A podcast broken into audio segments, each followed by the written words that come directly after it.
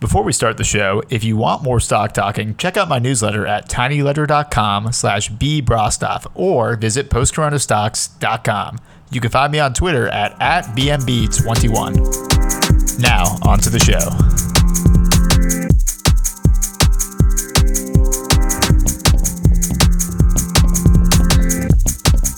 Welcome to Stock Talking, an exploration of financial markets in the context of the post corona world.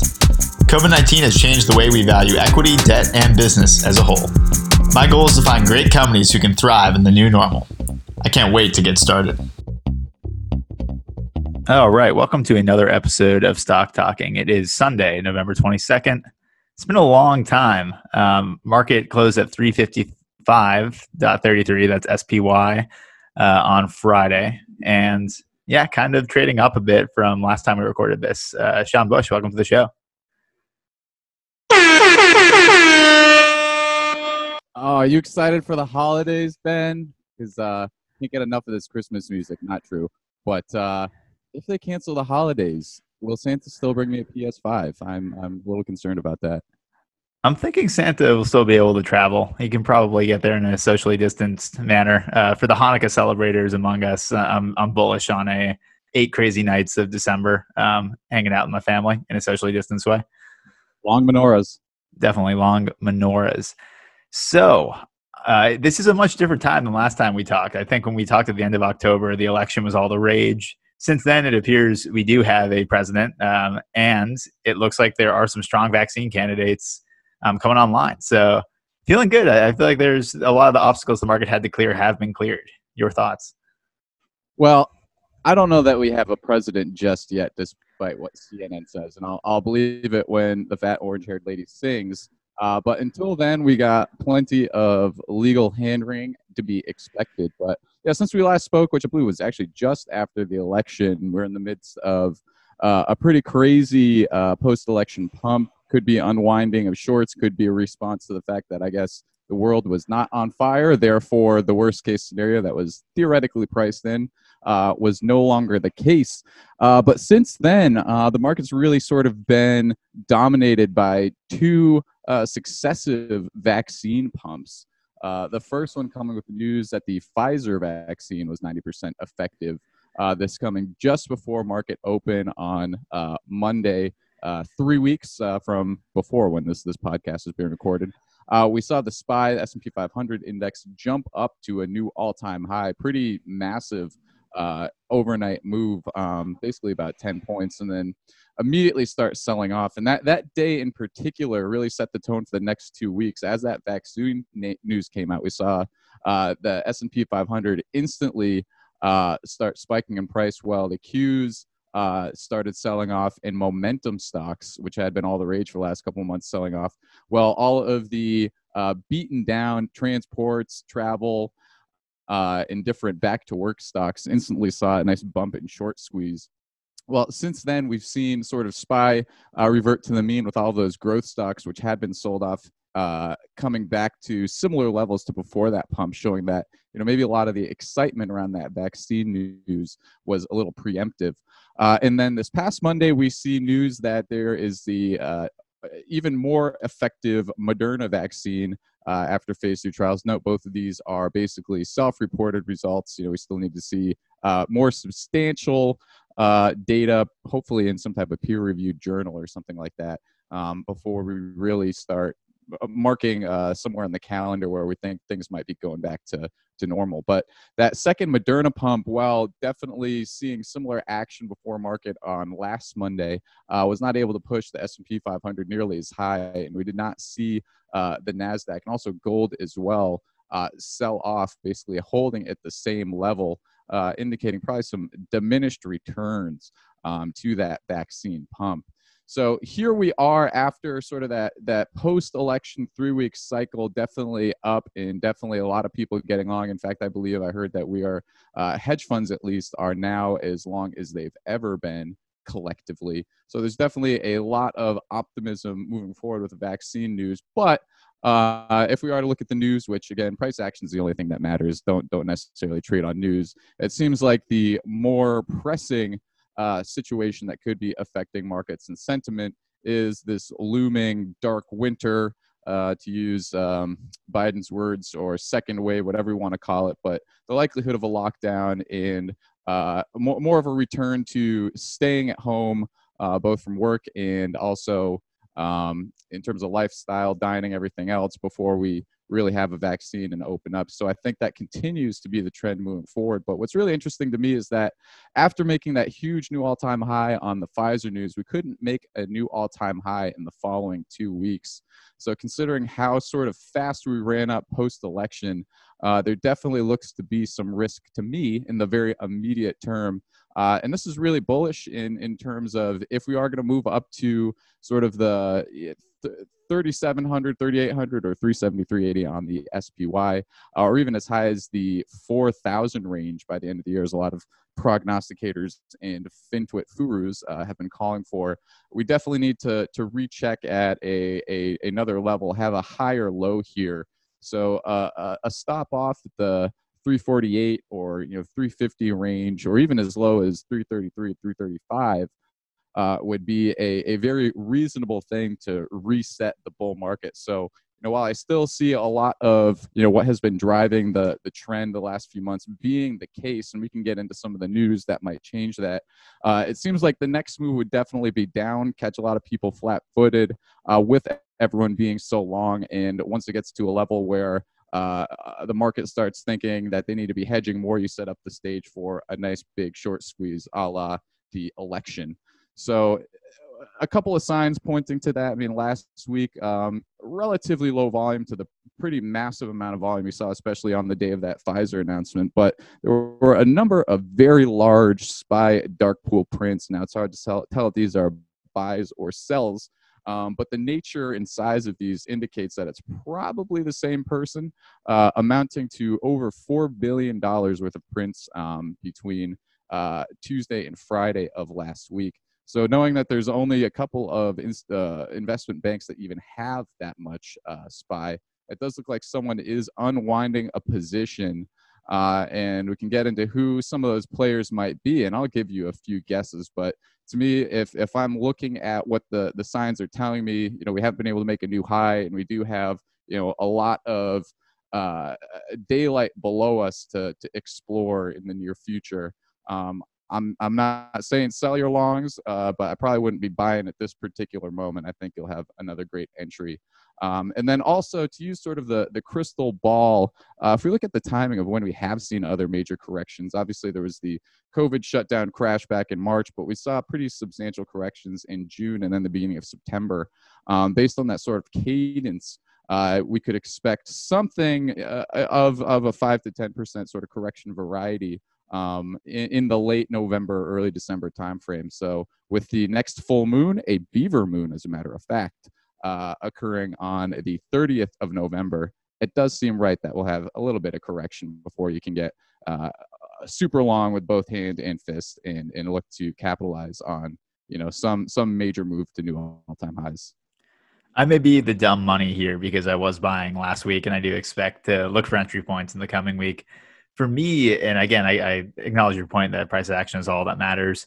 I have no special insight into any of the vaccine candidates. All I do know is, from my perspective, it seems like reality is beating expectations here on the bull side. Um, you know, you go back to the summer where actually a lot of stocks were trading higher than they are now, uh, and I, I'm referring mainly to the back to work type stocks. I don't think anybody was expecting a vaccine to be 95% effective and coming online by the end of the year back then. Uh, it seemed we ha- seem to have exceeded on the upside there. Uh, more stimulus seems to be on the way. I mean, I, I, think ultimately we're looking at two quarters probably ahead of where the market expected to be in terms of stuff reopening. Um, as it pertains to like the dark winter stuff, certainly cases have been on the rise. But like you're going to write off one month, two months of, of earnings for some companies, and then all systems go. You know, come June 2021 plus. To me, it all scratches out. So I did look to add to some positions um, that I think are particularly impacted kind of by lockdown concerns. Um, I've written about in the newsletter the movie theater stocks I own. And again, I, I, think movie theaters continue to be an extremely interesting area if you like the liquidity and the capitalization of some of the names. Obviously, for an AMC or some of the more uh, battle tested and uh, vulnerable names, I wouldn't recommend it. But if you're looking at like a Cinemark or a National CineMedia, as I wrote in the letter, like you're, you know, you have 12 months plus of liquidity, so they can easily survive one month, two months of cash burn. So this is all to say, um, I think the market didn't react strongly enough to, you know, two vaccine candidates. It seems like Regeneron has a therapeutic out that just got approval today. Um, despite the huge increase in cases, it seems like hospitalizations continue to to go down as a percentage of cases. It seems like deaths continue continue to go down as a percentage of cases. So, it, you know, the headline numbers don't seem to necessarily correlate with perhaps like what the real problems in the system would be. To me, that was always hospital capacity. That was always people dying from this disease. So yeah, I, I can't help but feel bullish, and I can't help but think that like 2021, at least from an earnings perspective, is going to be a pretty great year. I mean, I think a lot of companies should beat 2019. Um, this is this isn't to say that the market will necessarily go up because obviously multiple expansion and contraction is something I can't predict. But like a lot of companies I own, I expect they're going to have a way better 2021 than 2020. I guess the question is: Is the market pricing this in, or does this even matter? Uh, so tell me why I'm wrong on reasons to be bullish. Um, I guess November, December, granted, like short term, I don't know, but like, am I right to be bullish on 2021?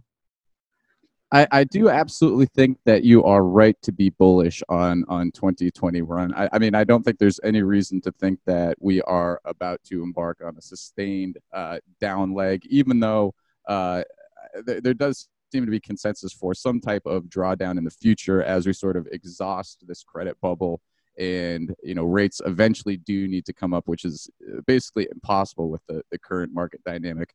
However i do think it might be front running uh, a lot of the the i won't call it back to work but return to normal uh, plays in, in, in a lot of ways just because i don't think we know what the complexion of post covid uh, normalcy will be like in terms of once people have spent what will probably be at least a year uh, without a lot of these uh, amenities, whether that be going to theaters or or dining out.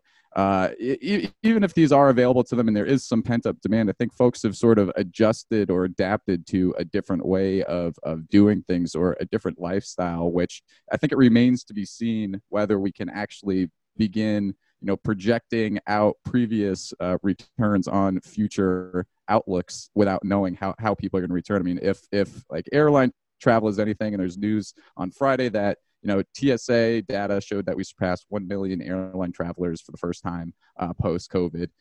And so I guess that's encouraging news, but um, that's one curve that's definitely been flattened, which is the uh, return to travel for for Americans. I mean, business travel still not back. Uh, leisure travel is still definitely there, but borders not as open as one would hope. Um, and I think that there's still a, a, very indeterminate time frame for when a vaccine is actually able to make a, a major impact on um, commerce and how people do business. So, you know, I, I agree that it's bullish, but I do think that there is a bit of jumping the gun there just because, you know, to be selling off a lot of these stay at home stocks like Zoom definitely uh, so saw, saw a pretty big outflow uh, following that, that Pfizer news. I, I don't necessarily believe in that stock per se, but uh, I don't think that the the selling is is necessarily uh, necessary in those cases, or was definitely a lot of those names were oversold. So great great value there. Um, well, well, investing wise, I think there's a lot of great value to be found in some of those retail plays, or especially with with movie theaters. I think that you know that capital in the short term at least can still be deployed with a lot of these momentum names that really have been rocking the market um, over the the last several months, uh, and they still continue to provide opportunities um, with a lot of these these um, you know cloud-based stocks that you and I've been talking about a lot on the show. Uh, and some of these, you know, new new financial uh, or, or payment processing stocks sitting right at or below all-time highs. I think there's still a great trade opportunity there once some of those do cross over that all-time high uh, limit. So you can sit and wait on on you know this Cinemark and GameStop and Hertz stock that I'm sure you're dying to buy more of. Uh, but you can deploy that capital a lot more effectively, just sort of going back to the well in the near term, um, assuming that you buy dips. I do not think that this is the end of growth and momentum by by any means. There's nothing to really indicate that, especially considering the the strength they've shown in the last couple weeks as uh, the Nasdaq has really done nothing in the last three months, holding stable, and the S&P 500 has found heavy overhead supply every time making a new high meaning that we're not finding a lot of acceptance at those high, higher levels. Um, but some of our favorite stocks, like like CrowdStrike and Square, have just been chugging along. Um, and are looking to make a, a, strong move up there. So I don't disagree with you, and I think there's a lot to be bullish about in 2021. Uh, but I think we still got a lot of action to look forward here in 2020, and I, I think it would be a mistake to trivialize them. Uh, one, not being hedged for the likelihood of a, a serious correction, or two, you know, failing to to capitalize on the the end, end stage blow off top of some of these uh, growth and stay home stocks. They're completely logical. Um, I do think there was one piece of news also that came out that might stop the Bulls in their tracks just a bit. Um, you know, we always talk about don't fight the Fed. It appears that the Treasury might be fighting the Fed and stopping them from doing what they're mandated to do. So, talk a little bit about some news that broke this week uh, that will affect the Fed's ability to help the market. Yeah, so we saw this news come out on Thursday. I'm quoting a Bloomberg article that came out the same day. Uh, the Trump administration moved Thursday to end several emergency pandemic lending programs at the Federal Reserve, triggering a rare public rift when the central bank objected to the Treasury Department's instruction. So, Treasury Secretary Mnuchin, in a letter to Fed Chairman Powell sought a 90 day extension for four of the central bank's emergency lending programs, while requesting five other programs expire on schedule on December 31st. And the Fed return unused funds, allowing Congress to reappropriate 455 billion and spend the money elsewhere. Uh, last little thing here: Fed responded in a short statement that it would prefer that the full suite of emergency facilities established during the coronavirus pandemic continue to serve their important role as a backstop for our still strained and vulnerable economy. So a couple different ways to read this, and I've seen some some varying uh, responses to what this means. On on the one hand, uh, this probably is the bears frothing at the mouth uh, in terms of the the helicopter money that really have been propping things up uh, for for the this post COVID run uh, appears to to be pulling out of the market. That being the you know federal stimulus, despite the fact that the Fed is still there providing uh, many many of its programs with QE and, and otherwise. But I, I think you can't read too heavily into this because most of these schedules or most of these programs, which were part of the CARES Act, are scheduled to end on December 31st, anyways. So on the one hand, you know this should be priced in, even though there is an expectation for more stimulus, and the Fed put is still there. I guess you don't have the additional government juice backing up that Fed put. So in theory, you know, this is a good sign if it's perceived that uh, these programs are no longer needed due to strength primarily of equity prices, which is apparently how we uh, measure the strength of the economy now. Um, so they wouldn't be necessary anyways. Um, but the Fed coming out and, and stating that they would prefer, you know, to sell the full suite shows that there there is definitely not uh, consensus on this being the right approach. So I think a, a worst case interpretation of this you know scorched earth policy by the Trump administration, uh, trying to sort of reverse course here while they've been pumping the market as much as they could going into the election uh, with an uncertain outcome. You know, a, a, more cynical reader could read into this that they are looking to dump things and crash the market before uh, a potential Biden administration. So I think that might be a bit of an extreme interpretation.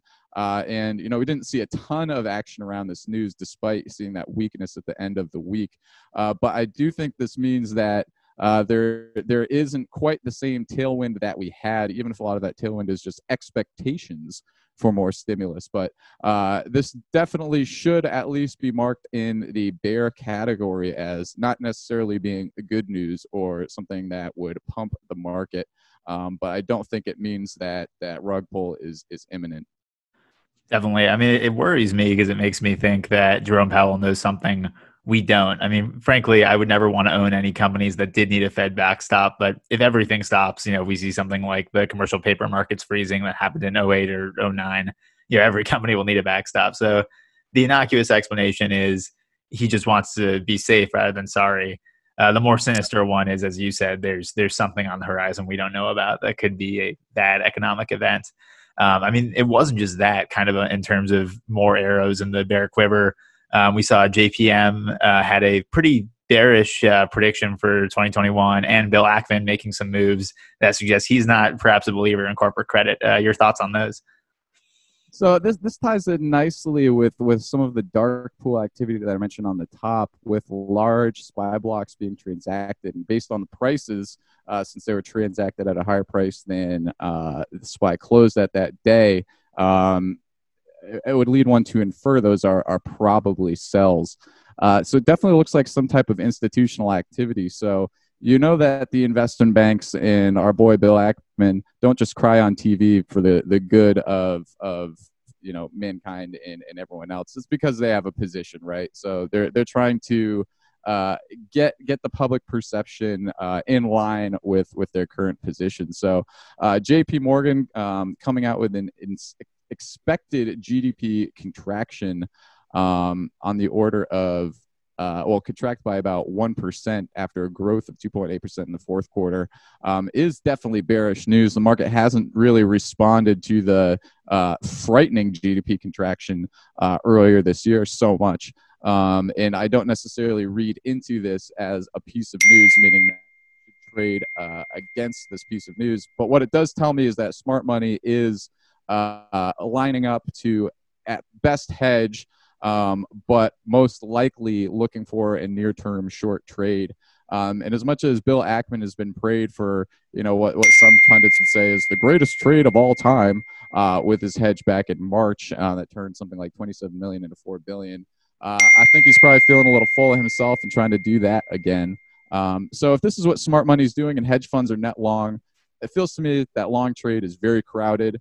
Uh, so even if there is a lot of bullishness and optimism, you know, a crowded trade is going to get blown up. The market finds the best way to deliver the most pain to the most people. So if if Ackman and J.P. Morgan are front running some type of correction here, you know, I'm I'm definitely looking to get in front of it, or at least not going full long or expecting those those new all time highs here. So you know, this reads into what the players are doing and thinking. I don't know what this really you know means on on the market. We've seen plenty of outlandish numbers and, and outlooks from from different Goldman Sachs and JPM analysts. So always take it with a grain of salt, but you know that they've got some some money where their mouth is.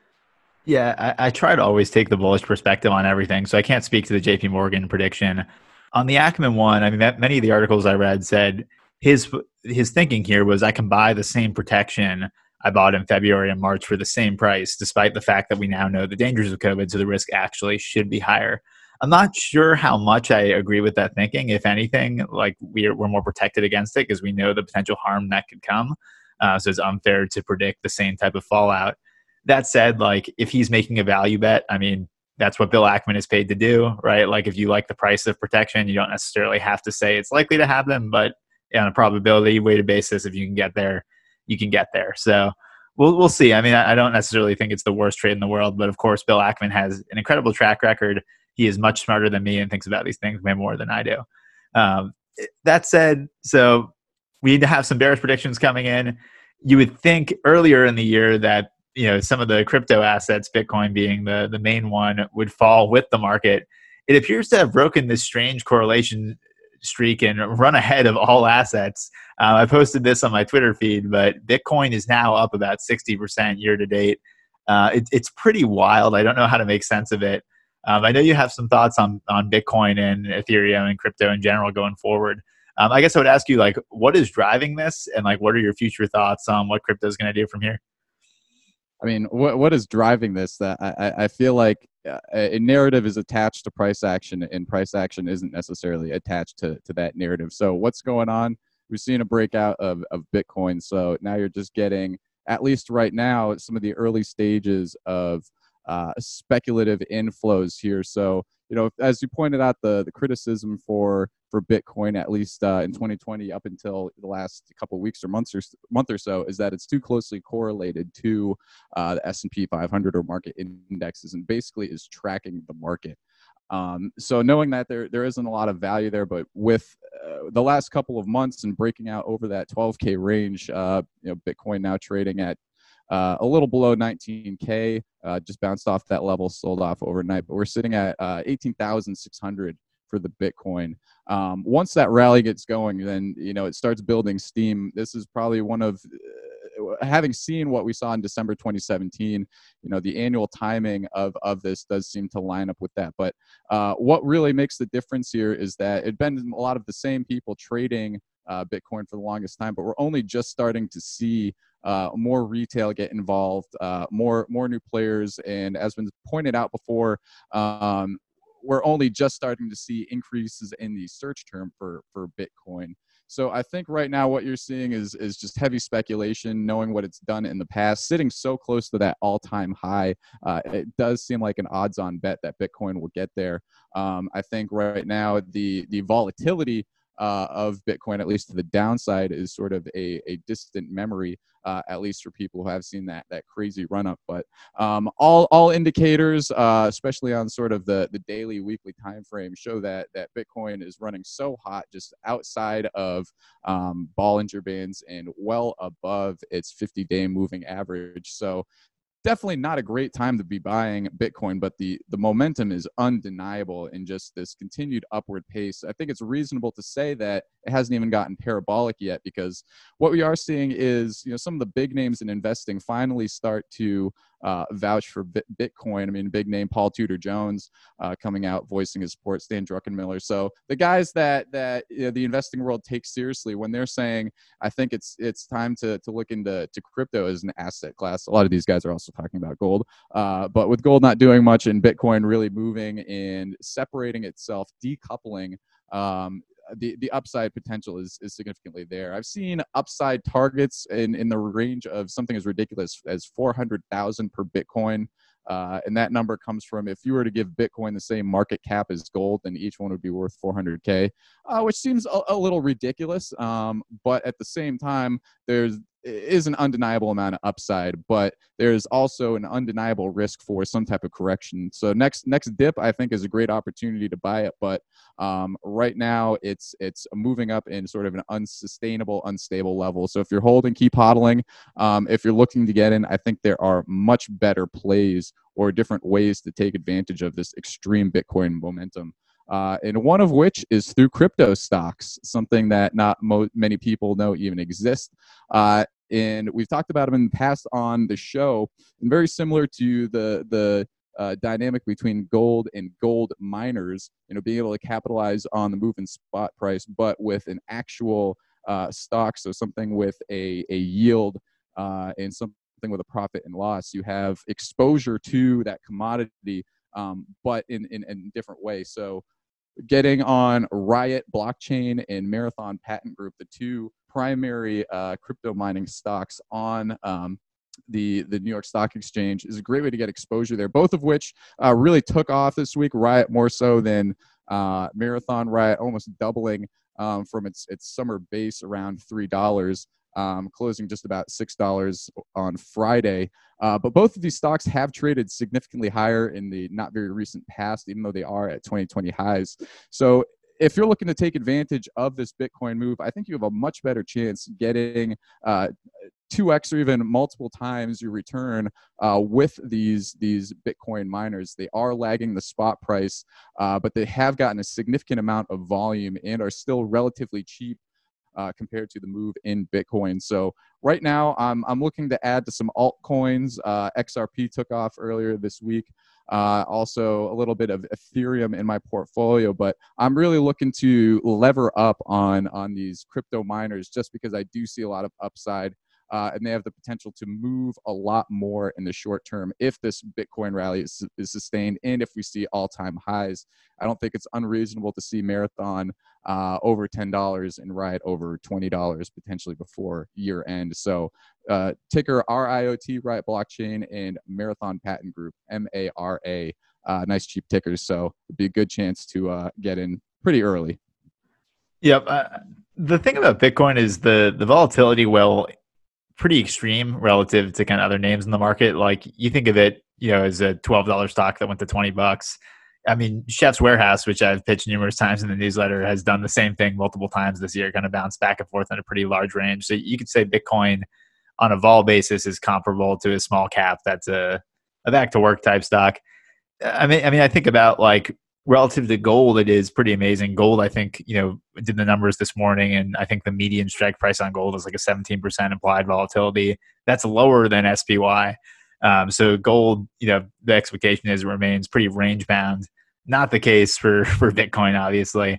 So uh, the, the fact that these two assets clearly aren't the same thing, um, I think is a bit of a head scratcher. You know, I had Brandon Quittem on the pod, who knows quite a bit about Bitcoin, and we had a great discussion there you know, he recommended allocating as a first step like 90% gold, 10% Bitcoin. um, which I've done in my own portfolio, and it's amazing to see like gold, you know, traded flat and Bitcoin up ten percent. So if these things are both supposed to be inflation hedges, uh, clearly they don't they don't trade the same. So I can't really recommend to anyone who's buying Bitcoin that you should expect it to trade at all like gold. Um, I have no idea what that correlation to the markets, to the you know the dollar, any of that will will trade going forward. It's real tough to say. Um, yeah, so but I do like your your idea. I think uh, you could think of Riot and some of those other names as kind of levered plays on on Bitcoin that perhaps you see more of a benefit from the up move uh, than the currency itself. Um, I know before we kind of close on our review of the markets and um, the week ahead, you had some other names you wanted to talk about. Um, Alibaba being one of them. I think that you had DocuSign too. So let's get into that. Well, yeah, just just off the uh, the top of my head here. So as I mentioned, I mean, I'm I'm looking at some some downside moves in uh, the S and P 500 uh, in the early week in the pair trade of of mean reversion. So shorting SPY and being long uh, those beaten down uh, stay at home stocks has been working out pretty well for the last couple weeks. So um, I'm looking to continue that trend uh, into the beginning of this week. Granted, if we do get yet another vaccine pump, uh, I know AstraZeneca is lurking out there uh, the 500 pound gorilla in the room if they do have an announcement. I feel like Monday is when they'd love to drop that. Uh, but at the same time, it's sort of on brand for the market to like you know limit down or or something like that after two successive big Monday gap up days. Uh, but in, in addition to being short SPY and definitely long vol, uh, added to to my UVXY position on Friday uh, as that started to to sort of bottom out a little bit after a nice spike on Thursday. Um, I'm looking for, as I mentioned at the top of the show, some strong moves in Square and uh, our friend of the podcast, uh, CrowdStrike. Um, to to be making some moves up to all-time highs. So that'd be for Square over 201, CrowdStrike over 151. Uh, and with stocks, when when it hits a level like that, an all-time high, uh, if it fails to make a move and starts selling off, you want to get out of the way. That's probably going to be a pretty deep correction. Uh, but if it gets over that all-time high and closes above, that's pretty good indication um, that it's going to be making a significant move higher. So that's a major inflection point to be watching with stocks, especially when you are trading, is that all-time high level. Uh, even if it is running hot, you know, running overbought according to RSI or something like the the VWAP, so volume weighted average price, um, it will continue to push higher once the momentum starts building on a big move like that. Um, so another mean reversion play would be Alibaba, as you mentioned, um, sort of bottoming out around uh, below 260 after the news that the Ant Group IPO um, had been pushed back, uh, apparently by the CCP. Um, we saw Baba make a strong move, uh, gaining 10 bucks on Friday, uh, over 4% move. So, you know, this is one that I think was was definitely oversold uh, and oversold based on news. At least the prospect is still the same, even if you know, that would be a significant windfall uh, with that that IPO. But based on that strong move and knowing that Baba is definitely uh, a, a, a pretty strong stock to, to keep down. Um, that that mean reversion trade, especially above 280, and who knows, could even be back to that 300 level within, within the next a couple of weeks, um, is is a great trade there. Uh, so in the in the tech world, another name continuing to watch is Cloudflare Net um, pushing up to and uh, past its its post earnings surge. So that would be a new all time high. Uh, and this is one that's just been an absolute beast. Um, since breaking out of its its sort of consolidation range just below forty dollars and has doubled since then. Uh, with with uh, technical analysis of of that chart, seeing that it's holding uh, even with that that selling a couple Mondays ago, well well well above um, that that pre earnings level indicates that you know there's still a lot more room left in that move. Um, so I caveat all this by saying with these growth stocks, uh, they're they're great to trade, especially with options because you do get those uh, big moves um, intraday and overnight but they also pre- present the significant risk of uh, very fast and precipitous drawdowns. Um, so this could easily change next week. Again, these stocks coming up against all-time highs. If we do see selling uh, in on Monday, you know that does affect um, a broad sector like these stay-at-home stocks. Then I'm looking to get out of the way and reposition on that dip uh, just because several of them have made strong moves. Uh, and DocuSign to me is is a, a nice proxy for that stay-at-home play. A lot of people watching Zoom, uh, but to me, something like DocuSign um, is just a better way of doing things, even though it is a lot of the value is tied to the expectation of staying at home. Um, the price action since really being super oversold the last the last uh, uh, two Mondays ago shows that there's still you know some some strength there to be found. It had traded as high as uh, 260 back at the end of August um, and trading at about 221 on the close Friday. So I think there's room for at least another 10 or 15 dollar move in the very short term on this before starting starting a climb here. And a quick note, I did want to get into um, just a little bit of, of trading strategy. Talk a little bit about how I trade some of these stocks. Um, when it comes to Square um, or actually uh, DraftKings is another one I've been trading since um, it hit sort of its its uh, post lockup lows uh, in the $35 range.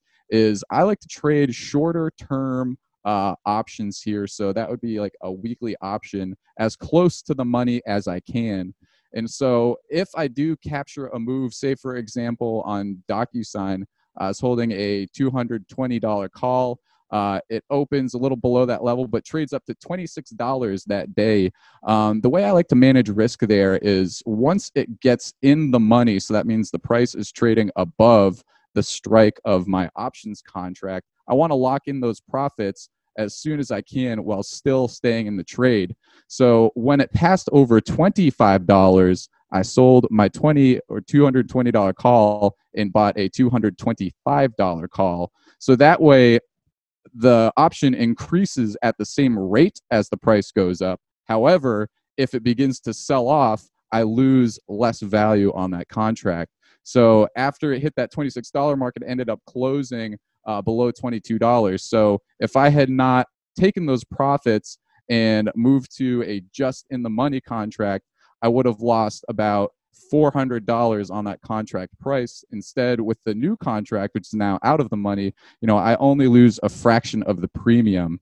And so if it continues to go down, I can reposition. Um, but that way you stay in the trade without having nearly as much uh, exposure to your in the money contract.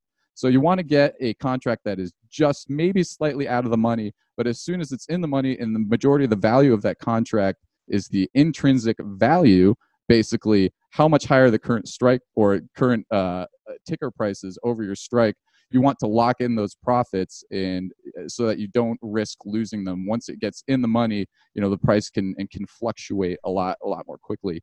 Um, so in situations like this where there could be some type of correction or in stocks that are running pretty fast some profit taking uh, that way i've got less exposure to that quick drawdown and i can reposition pretty easily if i'm very quickly caught off guard. So just a little little trading 101 for my friends out there. Want to, you know, give you a little a glimpse into the the sad, twisted brain of the impervious. No, pretty interesting. I, am going to get the Greeks wrong, but I think if it's if it's deeper in the money, right, you have a higher delta. So effectively, you're selling a, a, higher delta call, you're buying a lower delta one, but I think also more out of the money is higher gamma, so accrues delta at a faster rate. Um, so for that reason, would be cheaper. Uh, but I like that you lock in a little bit of profit, and then you get an option that is also going to gain value faster as the market moves up um, sounds like a good way to take some risk off the table. So basically, to, to your point there, and to get into the Greeks, uh, something not, not all early option traders are interested in, um, the the delta, which is basically how much the price of that options contract increases with the price of the underlying. You want to keep that delta the exact same when you roll forward your contract and take profits. Uh, but entering the trade, I'm looking for a pretty high gamma basically meaning once something is close to the money, uh, the delta increases much faster than it would a very out of the money one. So uh, something is nice to have some some diagrams, but uh, you know we're we're we're trying to to dish a little a little knowledge here without you know getting getting too deep in the weeds.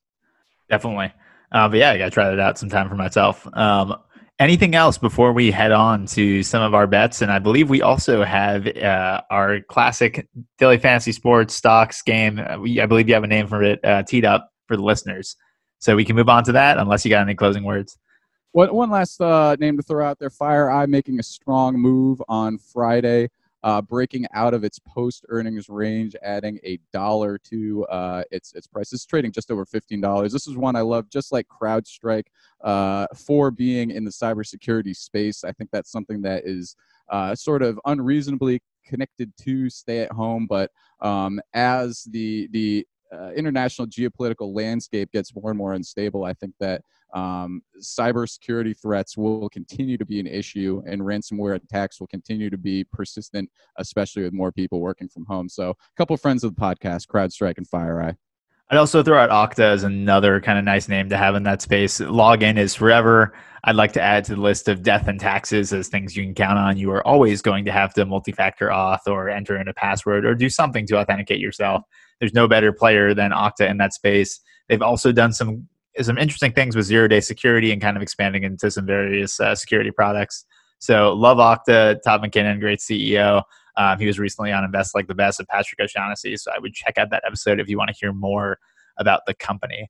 Um, on to our $100 bet that we made May 1st. Um, have actually narrowed the gap quite a bit. So for listeners not familiar with this, on May 1st, Sean and I entered into a $100 bet who could make a better return in the course of a year.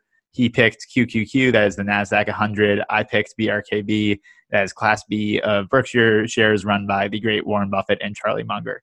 Um, as of that date, uh, Berkshire has climbed all the way to a 24% return.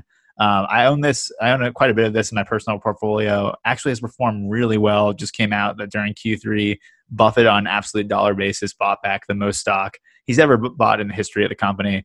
Um, so clearly, he feels pretty bullish about uh, the prospects of the company going forward. QQQ up 36.5%, so you still have quite a large lead. Um, but I, I, do think the vaccine news tends to help uh, Warren Buffett's companies more so than the tech companies.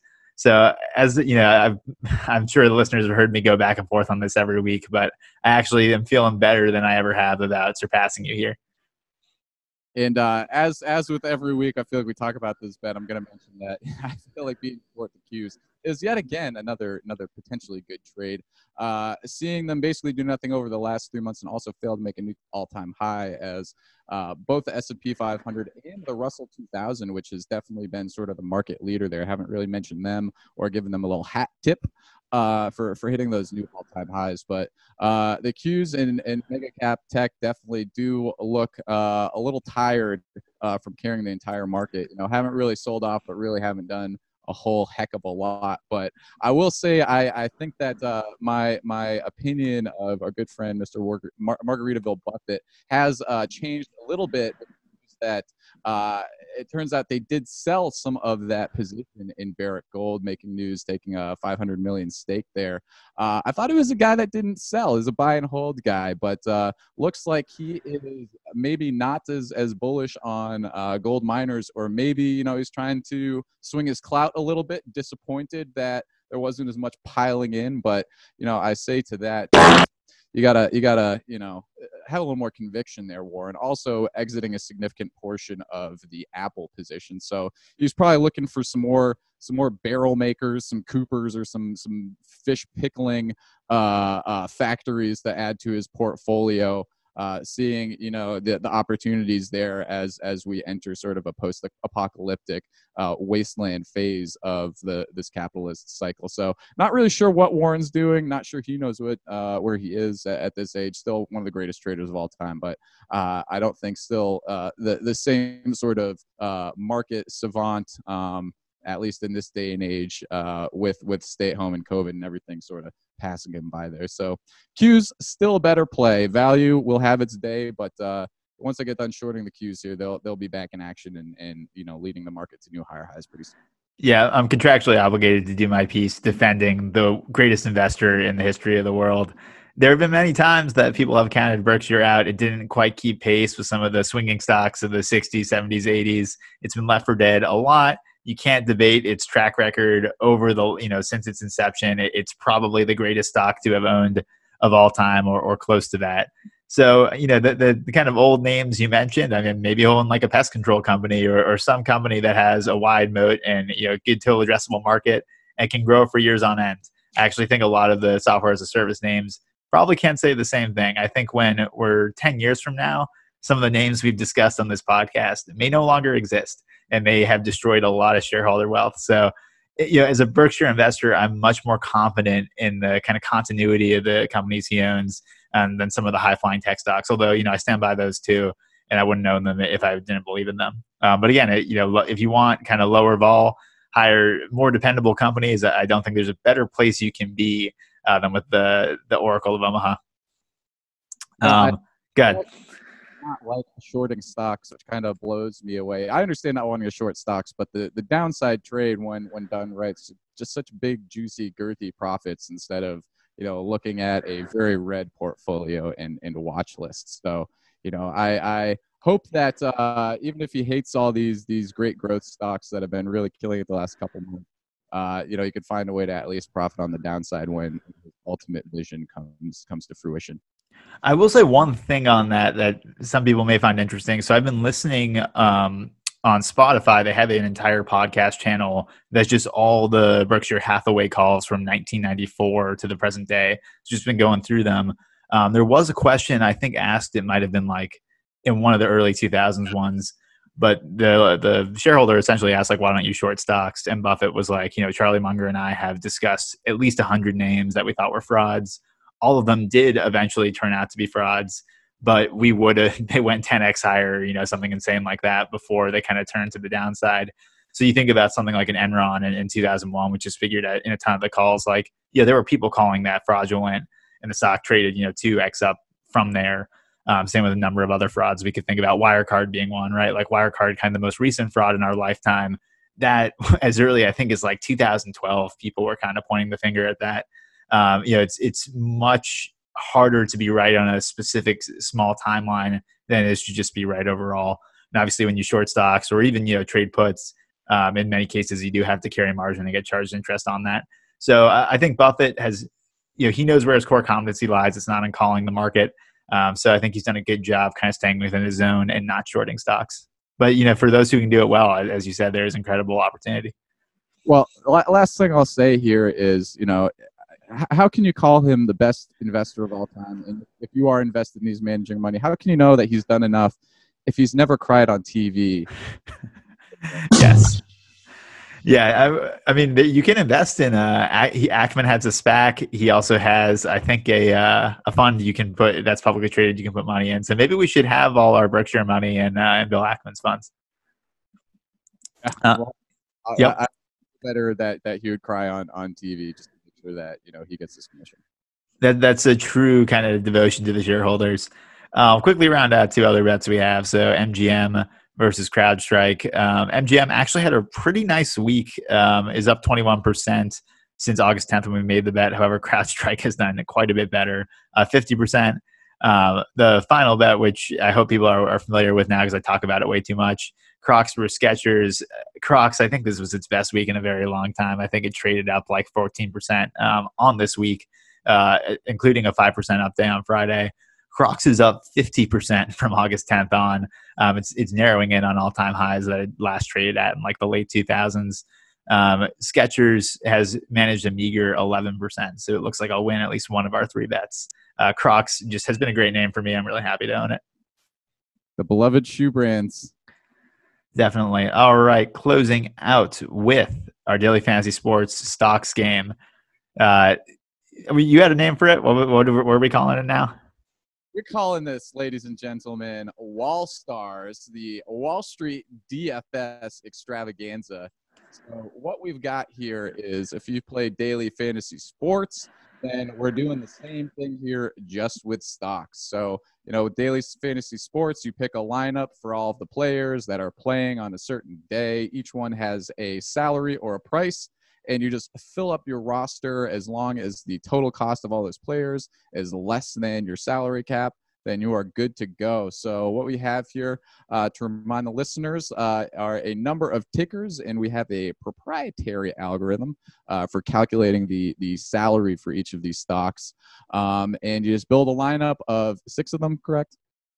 Yes, you are. They can be long or short. I don't know if we made rules around the maxing out of longs or shorts. So are you able to be fully long or fully short if you want? No restrictions around that.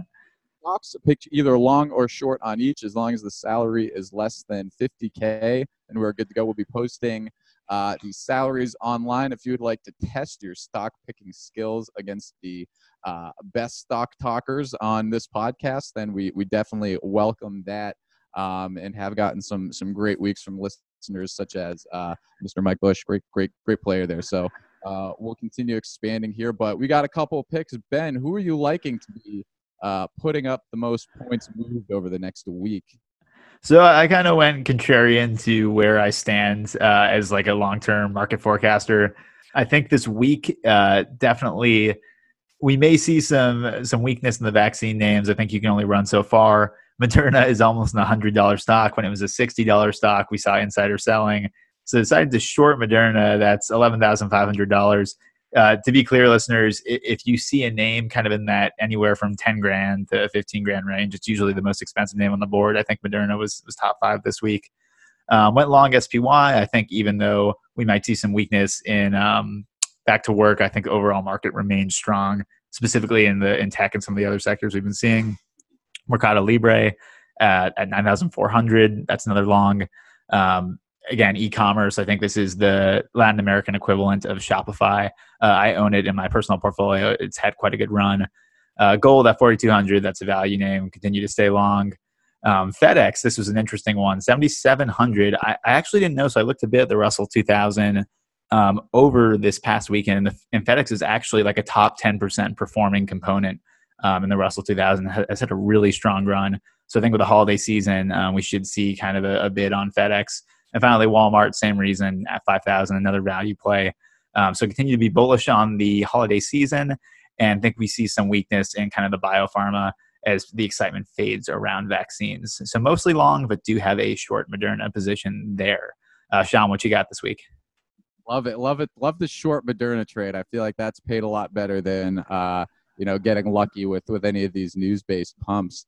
Uh, but for me, I'm going back to the well, looking to uh, keep keep working with what's worked so far. So uh, I'm looking to with my very high salary pick, the Ivy way jacked up. Uh, looking to go long with CrowdStrike. We've earnings coming up the beginning of December, so run up potential. Also sitting just below the all-time high, so a second test there and uh, acceptance above that all-time high. I think we definitely got a 10 or 15% banger uh, coming up, not too dissimilar that from the move we saw in uh, Fastly. I saw a $30 move before uh, that news of the um, TikTok and, and ByteDance um, pulling out of their business there. Uh, but otherwise, I'm looking to get long on Square, also sitting just below an all time high. Is running a little bit hotter, but uh, Square has been pretty unstoppable. Um, that and CrowdStrike have definitely been my, my two most consistent long trades. Uh, and like I mentioned at the top of the show, BABA, great mean reversion opportunity here, still trading well below uh, the 50 day moving average. Um, but I'm going with a little bit of a cash lineup approach here. I want to hedge against my uh, my longs and uh, looking for those big long moves because I do see the potential for weakness. So I'll be going short SPY. Uh, I'll be going long volatility. I don't know if we have it on the list there, but hopefully with UVXY, uh, which is a, levered version of the VXX or VIX volatility uh, ETN. And then last, short Uber. Which brief brief diatribe. I hate the stock. Let me let me talk about Uber. When was the last time you took an Uber, Ben? Oh, uh, not since February, dude. It's been a very long time right who's who's who's taking an uber? You know first of all second of all uh, no one's actually driving them anymore because the longest time you get paid more just getting unemployment than driving one. And it has been on an unholy tear basically since the news that uh, california was walking back uh, their legislation forcing Uber drivers to be employees, which not even the drivers wanted that. Uh, and the stock has has been up um, over 50% since then um, riding way above, um, over $10 above its 50 day moving average. Uh, it will not die. It will not go down. And this is one that is basically being held afloat by CEO Dara Khosrowshahi, just basically saying, We will be profitable, I promise, pinky swear, uh, without really much justification there behind you know why this is not just a, a cash furnace uh, and a total boondoggle for for investors like if you're in it please sell please please you know, take your profits you you've earned it for waiting this long in such a garbage stock. But I definitely think the the prospects for Uber are way way overblown, and one I'm very not bullish on. Definitely not at these prices. I would like to add that Dara is a IAC alum. Uh, used to run Expedia, did some great things there. So I do trust in his incredible management capabilities. I do think, though, I mean, maybe the stock is rallying on on Uber Eats potential. I mean, DoorDash IPO, I think, in the near future their S1 came out. It looks like their their loss is getting a little bit smaller, which made some investors relatively bullish. If Uber could simply spin off the rides division and just go with Uber Eats, uh, maybe there'd be something to look forward to there. But I tend to agree with you. Uh, not a whole lot of bright spots on the horizon for this company. I think the business model just remains a little bit flawed. And uh, we, we, talked about this a little bit on our uh, offsite uh, conference. Um, at the the impervious compound a few weekends ago but uh, i feel like any tailwind there with, uber eats is, is way overstated because just about any restaurant that's interacted with uber eats or any of those uh, delivery apps absolutely hates them. So i don't think there's a lot of gro- growth prospects with something that's so parasitic and uh, so hated by uh, the industry. It doesn't service but work with so I'm sure people are using it, but what what what is the real benefit gained there by by having to pay uh, an insane upcharge just to get delivery when you know the the the restaurant would just love to deliver for for themselves and also a pretty crowded marketplace there. Not very difficult to make a delivery app. That's not exactly uh, you know some some golden groundbreaking IP. So not not not a lot there unless they magically pull a self-driving car out of their butt. Then um, I, I really don't see it for Uber. Fair enough. I kind of want to go contrarian based on that. That was such a uh, such a dire forecast and so, such a passionate short thesis. Uh, makes me want to go long. So you know, maybe I'll take the other side of that trade. I I will bet you, and we got to get the time frame right here. I know stocks only go up, but I will bet you that in a year's time, Uber technology is trading below 48, 43, and we can do that on a market cap basis in case there is a, a split or something that. Let's but, add to the list, buddy. I, I, I think uh, I'm so pulled up on 2021. I can't help but think that uh, Uber will be higher at the end of that period. All righty. I think we're about at time. Uh, any closing words for the listeners before we wrap up? I just, yeah, as with anyone else, look forward to 2020 being over, but look forward to regretting that and only finding out that 2021 is even worse. But until then, we have the joy of some great time with our families, fighting over Zoom, uh, having surreptitious presidents uh, or pres- presents delivered to us, maybe even presidents delivered to us, uh, with Santa not coming down the chimney, uh, instead probably mailing packages uh, and hopefully wearing a mask while he does it. But this will be a holiday season. Hopefully you get to spend it with your loved ones, uh, and hopefully you know I am one of your your loved ones. And that's about all I got to say. Remember, if you are hosting a Zoom, you are allowed to mute participants. That is something you can't do in real life that you do get in the virtual world. So that, that's a nice kind of feature of the platform. Yes, but nobody can cut you off uh, if it's by Zoom call. So, you know, that, that's about all you got. The only recourse is the mute button. Log with the mute button. All right, buddy. Happy trading. Well, then, happiest trading, brother. Thanks for listening. To hear more episodes of Stock Talking and read a blog with my latest trade recommendations, market commentary, and more, visit postcoronastocks.com. Thank